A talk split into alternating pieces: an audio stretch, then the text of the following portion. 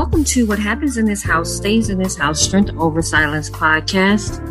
I'm your host, Tammy Montgomery Dozier. Thank you once again for listening.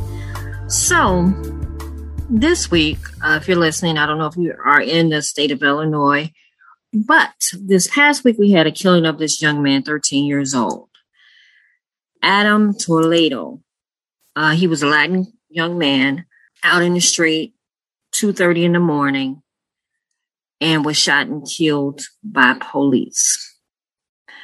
So the question then becomes, why is this young man out at 2.30 in the morning unsupervised and he had been out for several days and um, they said that his mother had not reported him missing because this had been one of his habits something that he's always done so i think my question is are we failing our kids? Is this a community thing that we all can help with? I believe that the mother was having a hard time with him. But are we failing our kids? Do you think that if we get back to the uh, mentorship programs and the different things that we used to have, that that would help our youth of today? Because something has got to give. Because a lot of these kids, and I get this particular thing might be a little bit different because he did have a gun. Uh, they said that they were out, him and another young man, 21 years old, they were out there shooting at cars. And so the police got a call about shots fired, and that is why they responded to the neighborhood. So when the young man was running, then the question becomes when he was running and the police told him to put his hands up whether or not he had a gun. Some people are saying that he has hands up. You don't see the gun. He had tossed it, but I believe all this happened within a millisecond. So within seconds of the second is um, what they're trying to say. So by that time, the police, and we can say all these things. We can always say what should have happened afterwards because we're not in the street on a daily basis fighting for our lives and not knowing how we will react to a certain situation. And if that was you, what would you have done? It's so easy to say, shoot them in the arm or leg, but then you running and they're running and your arms are moving and their arms are moving. Who's to say that you might, you know, end up shooting somebody that's shooting somebody that you shouldn't be shooting. So it's so easy for everybody to criticize and say what should have happened as long as we're not there. Because it's easy to say coulda, woulda, shoulda what we would do if we was in that situation afterwards, but we have no clue. When tragedy strikes us on a regular basis, it's so hard to understand how we will react. Even with families and you bury family members with everything that's going on now, people tend to act differently. Family acts differently when you're about to bury someone or a family crisis and things happen. So people can always say what they are would, coulda, woulda, shoulda done in that same type of situations. I know people are saying defund the police because there are a lot of bad ones out there. Don't get me wrong. I do believe that you should get rid of the problem instead of just defunding the whole thing. I think you should get rid of the officers that are the problem versus getting rid of everything. You know, I'm not sure if you're aware with this new law that they have just passed that is going to be going into effect in a couple of more years that if you find somebody on your porch and they're trespassing, the police will no longer be able to remove them because of use of force. They would just be able to give them a ticket.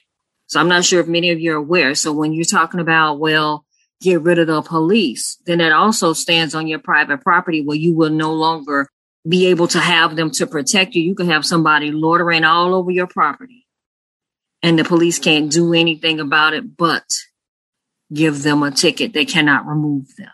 So we are headed into some new territory, some new things. And I don't know if people are actually aware of what's about to happen. But getting back to youth and violence, do you think that if we had a more active involvement in the community and more mentorship problems, that maybe this young man could have been helped and maybe, you know, if his mother had some help uh, with mentorship, then this maybe not, you know, would not have happened. He wouldn't have been out there shooting or doing whatever at 2.30 in the morning.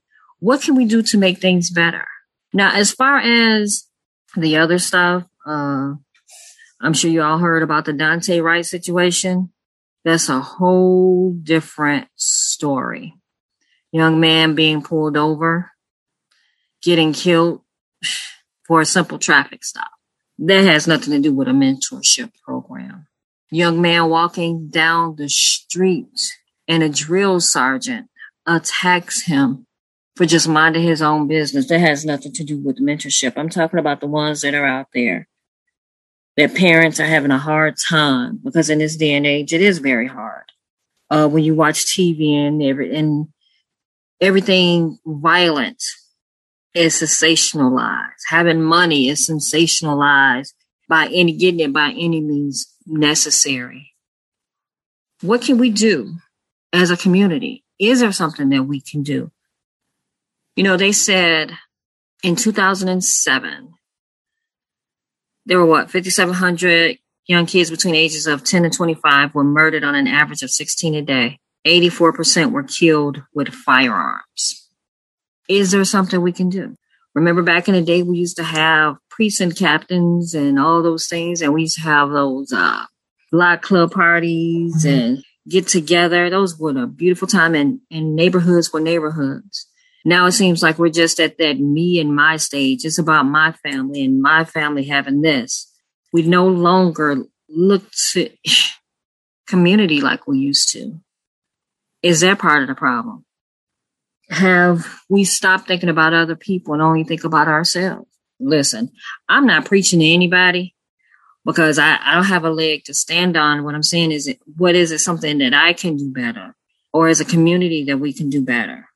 oftentimes when you look at there's something wrong, there's something that you can do. So me saying this, meaning that if I feel that there's an issue, that maybe there's something that I need to get out there and do something. So I'm not putting a burden on you, but I'm just asking collectively, what can we do?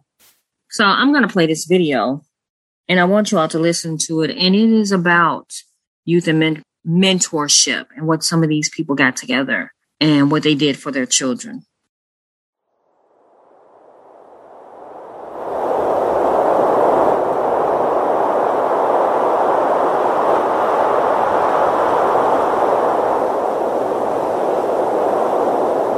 some kids don't have their dad or their moms there that can help them. As a mom, I was feeling um, very vulnerable and scared. Growing up with my mom, single mom, so she always had to like work. It was just not a lot of like family time. These young kids, I mean, there's so much in the streets right now that if they don't have positive role models or someone to tell them right from wrong, it's so easy for them to go down the wrong road.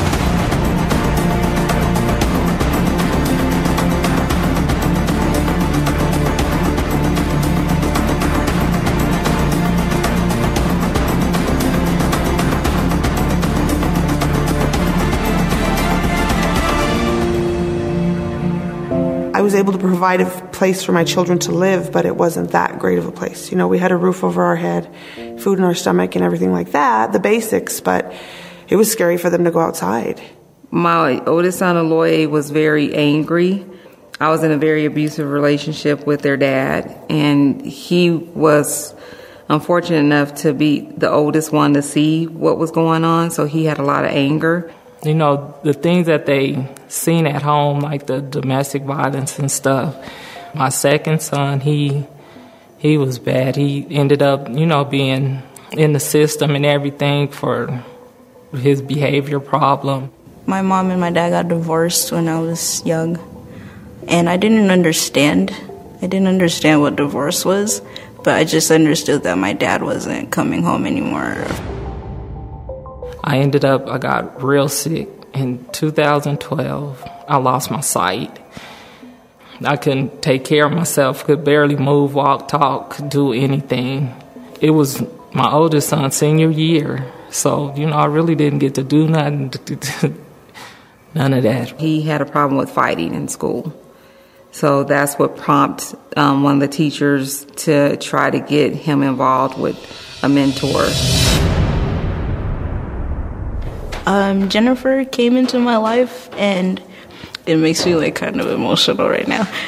She just like rescued me.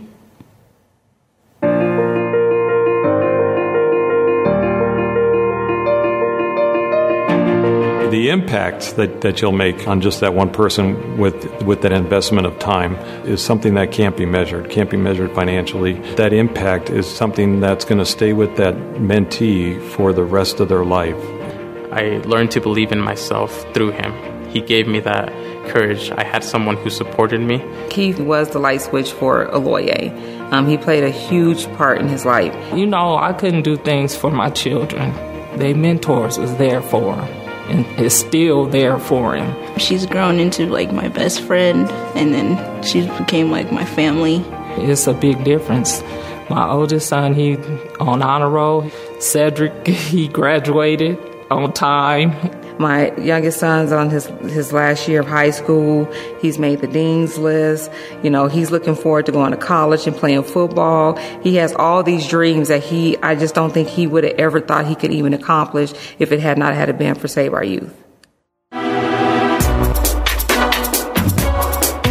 just bringing joy into someone's life, you know. So why wouldn't you want to be a mentor? it's great. There's a lot of kids out there that could benefit from your help. Every child needs someone to help them. That need is tremendous. I was scared of heights, and she got me to try new things. And I'm a witness with my sons. They don't know how much of an impact they can actually make in someone's life. Boosted me out of like you know my shell. I was like, oh my gosh. Changed my life from being that kid that didn't want to school to now going to college. I think everybody should be a mentor. Thank you all for listening. One of the last things that I want to say is that we must address these shootings. We must address, we have to do something because this world is just seeming crazy. It's getting crazier by the day. You know, you worry about now with the looting and the rioting. You know, the verdict of George Floyd will be this week. You worry about that. When we go back, will justice be served? What will happen? What can we do? Or is there anything that we can do? Or do we just deal with it or constantly see this happening all the time? I don't have the answers right now, but maybe collectively we can come up with something and try to help. Because if you have children in this world, you want this world to be a better place for you and your kids. I can't imagine being a parent in this day and age and having to worry about so many different things on so many different levels and so many different influences growing up, the only influences I had was the neighborhood and my family. Now you have to worry about your kids being influenced on from TV, social media, and then their friends and kids. And kids have a lot more knowledge. Listen, when I was growing up, it was nothing but about baby dolls or whatever. I was a really little slow kid, so I was very sheltered. So a lot of times I had friends that knew more than I did. So I was very sheltered um, coming up. So these kids have access to a lot more things. They can get on there and all these sex traffickers are out there looking at kids and doing different things. I was a part of a uh, justice program uh, where little kids, you know, were being um, sex traffic in Chicago here in Illinois is one of the biggest places where kids get sex trafficked and all those different things. That's a whole nother podcast. I was also an advocate um, where I would go into the hospitals when ladies would get violated and speak with them. A whole nother podcast dealing with that type of thing. So first thing first, with our youth, what can we do to change things? So Again, I want to thank you for listening to What Happens in This House Stays in This House Strength Over Silence podcast. I have been your host, Tammy Montgomery Dozier. My website is www.connectedbyloveconsulting.net. Uh, if you want to purchase my products, you can do so on Amazon.